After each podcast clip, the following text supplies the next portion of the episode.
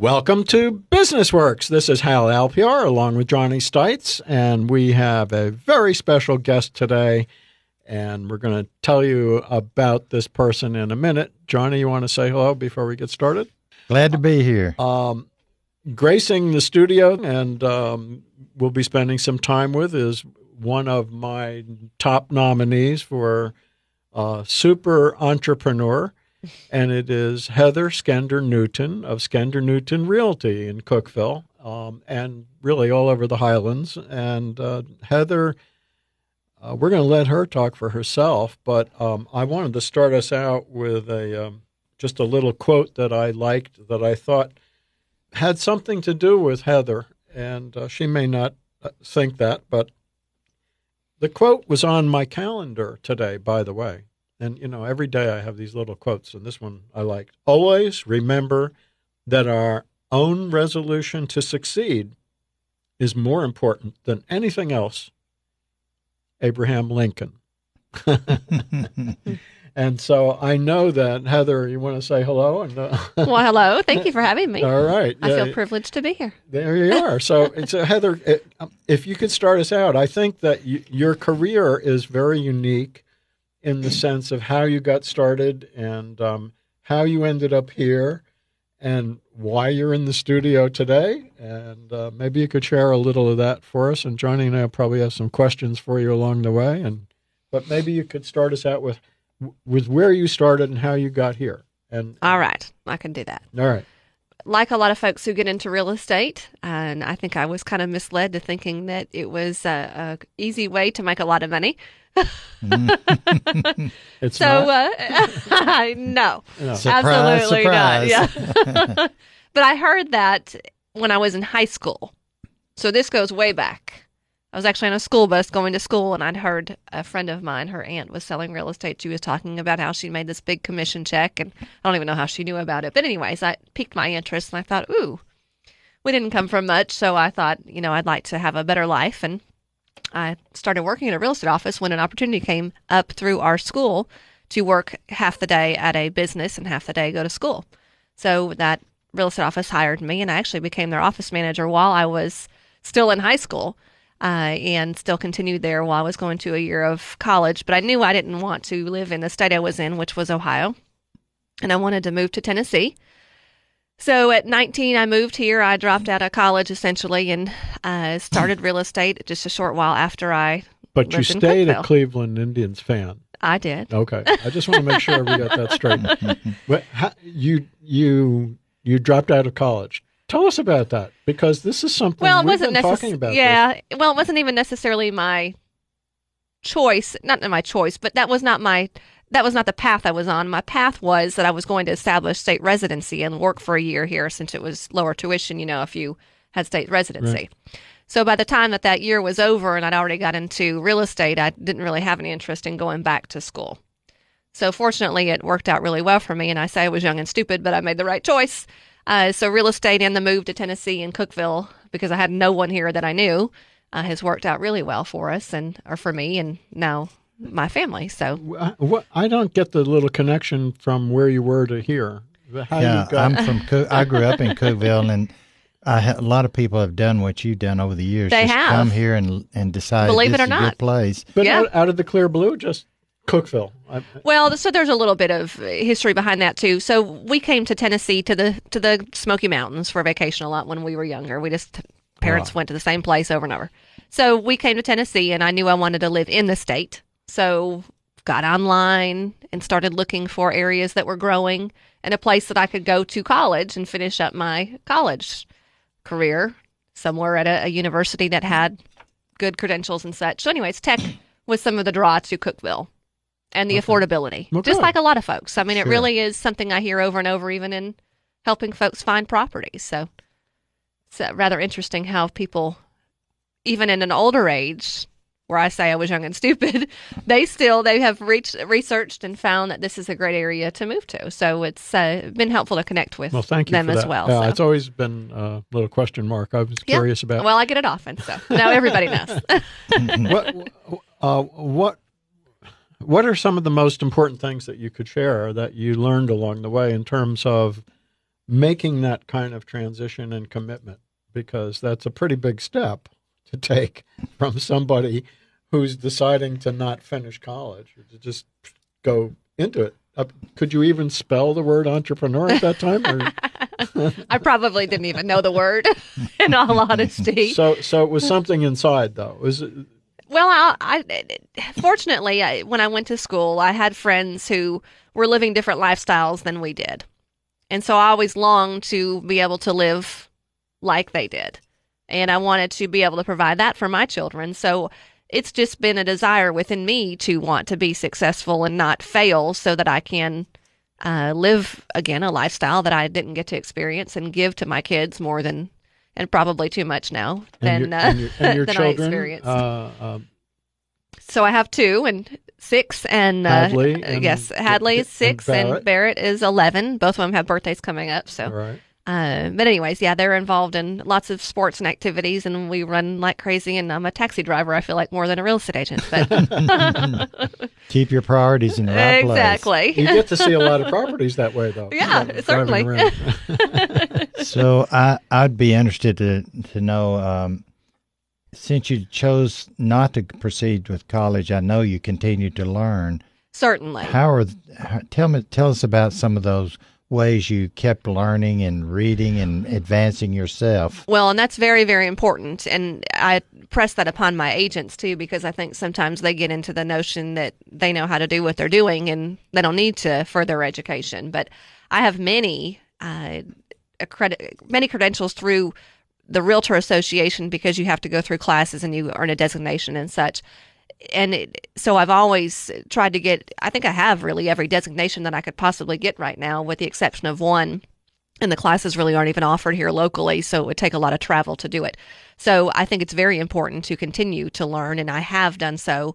Uh, in addition you know there are, are many different places that you can find online uh, that might even advertise to you because they can tell on your searches and such that you might be in sales you know so or real estate and and those things are very attractive to me and i have participated in many uh, events that have been afar and and went to training sessions and again, learning you never stop. You want to always, always continue. We're talking here with Heather Skender Newton of Skender Newton Realty in Cookeville, and um, we're interested in hearing how she got started. And I think that some of you listening probably are interested. And and how did you? Okay, so you made these decisions that you were going to do this, how did you do? I mean, would you just walked in and you rented an office space, or did you just start on your kitchen table, or did you? how did how did you? What was the first thing that happened there? So, uh, when I first got into real estate, I, I worked at another local company and I was there for many, many years. Uh, I think it was 17 that I worked at the same office, uh, which is usually unheard of because a lot of agents will move around quite a bit. But I was there for a long time and uh, they provided a desk space for me. But actually, I worked at home most of the time. I rather Did would you? work at home and be control in control of my time and not be interrupted. So I started working at home a lot, and uh, it took off from there.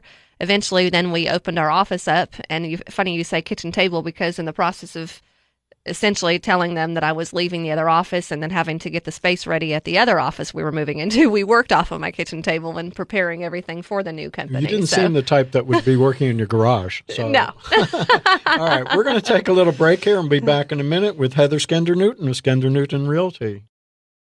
Welcome back. This is Business Works with Hal and Johnny, and our guest, Heather Skender Newton of Skender Newton Realty in Cookeville.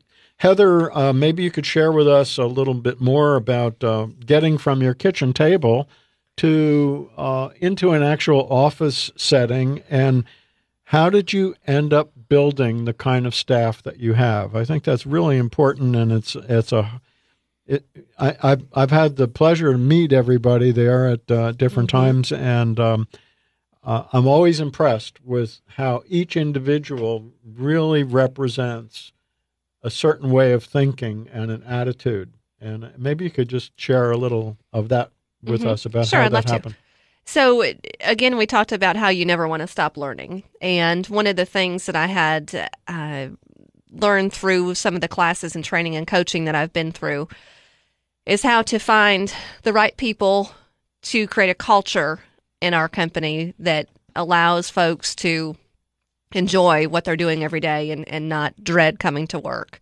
Uh, one of the the coaching places I had went to, one of the employees there had said that his favorite day of the week is Monday because he gets to come back to work. He didn't like the weekends because he wants to be around his TGIM, huh? yeah, he wants to be around his family at work. And so that's what I have really tried to drive home to the office. And I can't say that they all agree with that. They like their weekends. We work hard, but um, I'd say that there are some of them that really do like the Mondays because we get to come back together. I was actually leaving the office to go to lunch yesterday, and there were several sitting around the uh, the table eating, and just the laughter and the friendship. My husband had taken me to lunch, and as we left, of course, he's experienced a lot of this growth with me through the years. Um, I said to him, "You know, I really love that. That's what makes me happy, just because they're all getting along. They love being around each other."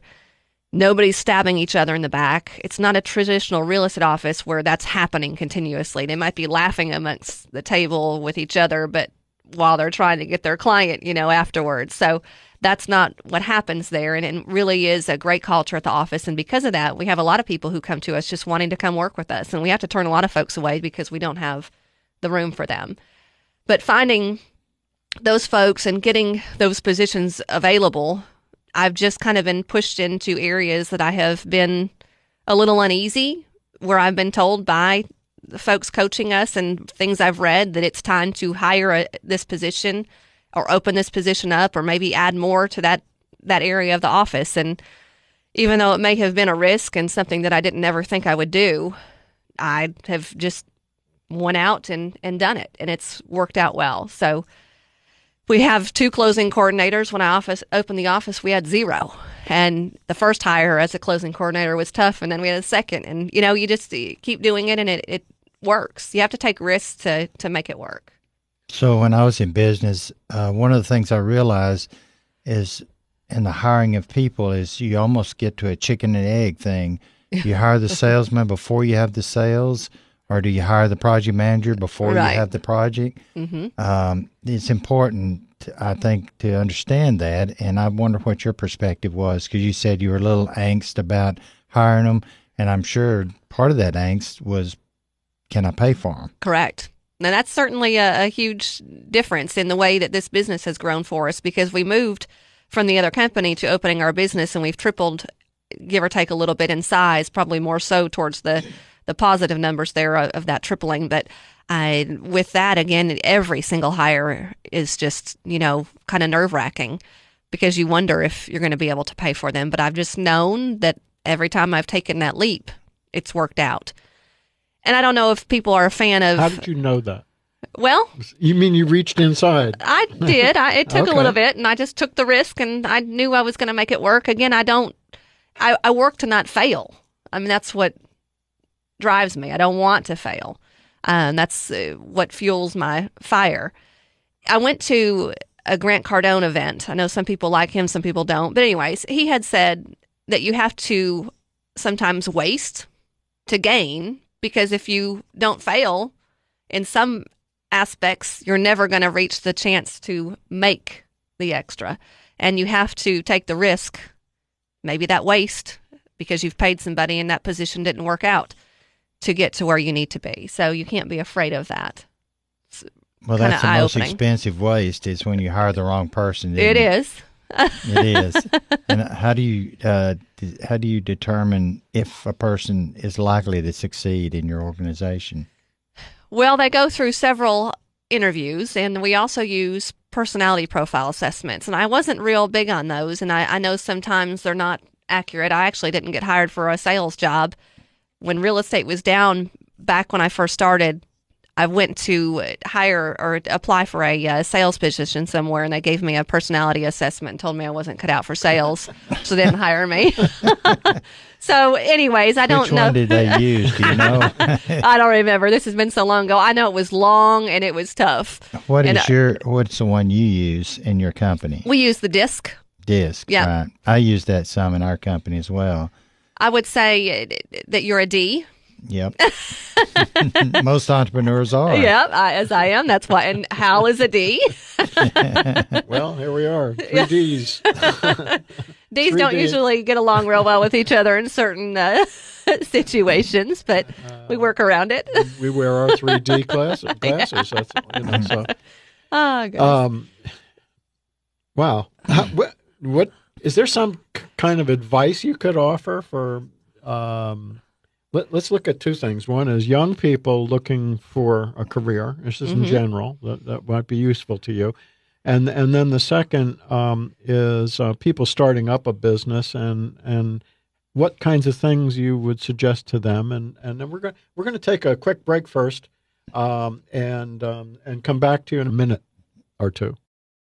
Welcome back to Business Works. This is Hal Alpiar along with Johnny Stites and our guest today, Heather Skender Newton of Skender Newton Realty in Cookeville. Heather, we were talking about um, some ideas that uh, some maybe you could share some thoughts with us about what you might suggest for young people looking for a, a career direction and maybe in real estate and then and then secondly how you would um, advise people who have a business already to think in terms of the directions they're taking whether it's something that really is working for them or not working for them how do you measure that how do you size that up um, what would you suggest to them So for younger folks, you know, I mentioned earlier that I moved here at a young age and got my license very early on. So there are people who it was hard at first would doubt me. I mean, I look I don't want I'm not trying to sound like I'm bragging, but I would say I look a little younger than what I am, more so then. Uh, so coming into their homes to ask them if they would list their property with me, and I looked like I was a teenager, um, and really almost had been because I got my license when I was 20. You know, the, folks at times would you think I 20 was. I, I thought you were 17 to start with Thanks, Hal. all right you're welcome So uh, it was tough. Uh, I for the longest time got called kiddo a lot, and uh, and I just took it and went with it. But when I could prove to them that I was going to work hard for them, we would get past the whole age idea that it it wasn't going to So- so work. They would get through it. It's yes, doing it and It's- showing people. Correct. Really. You're All getting through and showing that you can can make it happen and and putting the effort towards what you need to make happen. And and it's a work ethic. I mean, that's really what it boils down to. And for someone looking at maybe expanding or doing something different, uh, you know, getting into uh, a more aggressive manner in their business, I think it's more about looking at again opening your eyes to the if I hire somebody else, if I get some more help, will my business grow enough to support that? And I really think that most people would find that if they have a successful business already, that that's absolutely the case. I don't know many situations where that if they didn't have great help to assist with expanding their business, that it wouldn't make sense for them to do so. I mean, it's just having you. You get to a point where you reach a point where you can't go anymore unless you have other people helping you. And Johnny, That's you've really experienced this. That's Johnny, right. you, you were ahhing or something there a minute ago. Yeah, I was going to ask her what what was your aha moment in your business? Your aha moment. yeah, Mm. what was it? so it, it- for the longest time and just until we owned our own office and company we didn't keep up with any numbers just kind of paid the bills didn't really keep up with stats as to how much things were costing us or what was bringing in income and what lead source was working and what wasn't but the aha has been keeping up with our numbers makes a whole lot more sense and we can dive into what makes sense and put more funds there or more manpower there and take away from others. So it's really allowed us to watch our budget a little bit more and do what works. If Good people don't you. yeah if people don't keep numbers they're in big trouble. And That's i know how you we don't to went from that. five employees to 125. yes. Was keeping metrics and measuring because as we all know, you can't improve what you don't measure, correct. And if you did, you wouldn't know it no because you're not measuring it. exactly So it's a good point. I'm You're in glad the you dark. picked that up. Yeah. Well, and you're going to stay in the same office when you have 125 people. yeah right? hmm we're already at the bathroom doors what uh, um, what what would you suggest from your experience that you could offer to uh, business owners who feel that they are stuck, that they're caught in a situation where they don't know which direction to take anymore? You know, they're frustrated. They've hit the Uh, ceiling. They've hit the ceiling. Mhm. You know, maybe from your experience, what would you suggest that they think about or do? Well, again, it, it helped because we knew other folks in a building that we were in that were already maybe assisting us a little bit, and I could get some feelers out there with them as to if they wanted to maybe grow and expand with us. But again, it's finding someone that you feel comfortable growing with. If you are at a, a stopping point because you can't, you're just stuck, like you said, you can't go any further. You've got to to find someone you're comfortable with to expand How do you it. do that? You go out on the I street know. corner. And, well, that's uh, a tough one because, again, like Johnny said, it's very expensive to hire the wrong person. Right. And in a growth position, having someone, you know, like Michelle, who is at my office, who is an office manager, having that hire. Uh, and poor Michelle, uh, off air, we were talking about how she just has kind of gotten thrown into opening a business and didn't know what a P&L was at the beginning, and now she's got it all under wraps. So um, it's just finding the person who is driven as much as you are, and it could be a family member, it could be a friend of a friend.